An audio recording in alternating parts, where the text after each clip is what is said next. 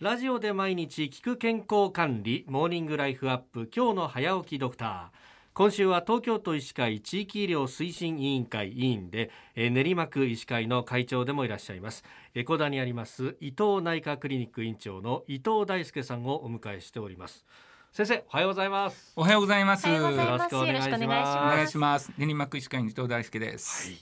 えー、今週は伊藤先生に練馬区における PCR センターの設置新型コロナ陽性者収容ホテルでの対応えさらに新型コロナとインフルエンザへの備えということで伺ってまいります。PCR センター練馬区における設置というところももう現場の最前線で、えー、対応されていたと思いますんでまずそこを振り返っていろいろ教えていただこうと思うんですが、はい。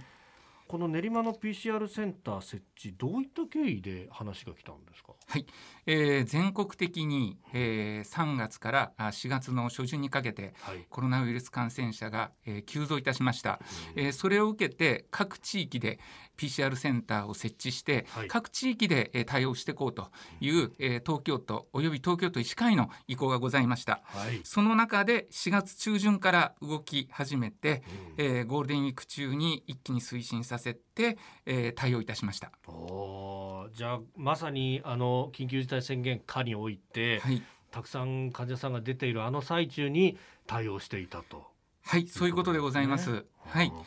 これ場所をねどこにっていう練馬っていうとやっぱベッドタウンというようなイメージもある。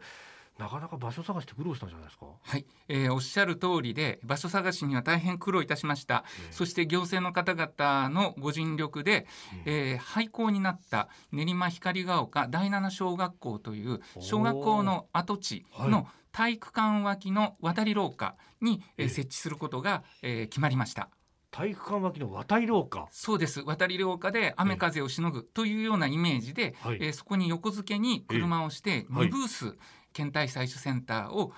作りました。は車横付けってことは、はい、じゃあこれいわゆるそのドライブスルー的なことだったわけですか？はい、えー、ドライブスルー方式で、えー、行いました。しかし、えー、練馬光が丘は少しちょっと離れたところにございますから、はい、えー、バイクで来たり自転車で来たりそれから徒歩で来られたりする方もいらっしゃいまして、結局、えー、全体でやった数は、はい、検査した数は762名の方たちを検査することができたんですがドライブスルーでいらっしゃった方は353名で全体の46.3%その他徒歩自転車バイクなどが409件で53.7%と、まあ、半々といったところになりました。なるほどこれ当時 PCR センターを設置するってその、やっぱ検査の能力の拡充というところがあったと思いますけれども、はい、どうですか？今はこれはもう閉めてるんですか、はい、この、えー、廃校の後に、はい、えー、今年の夏に、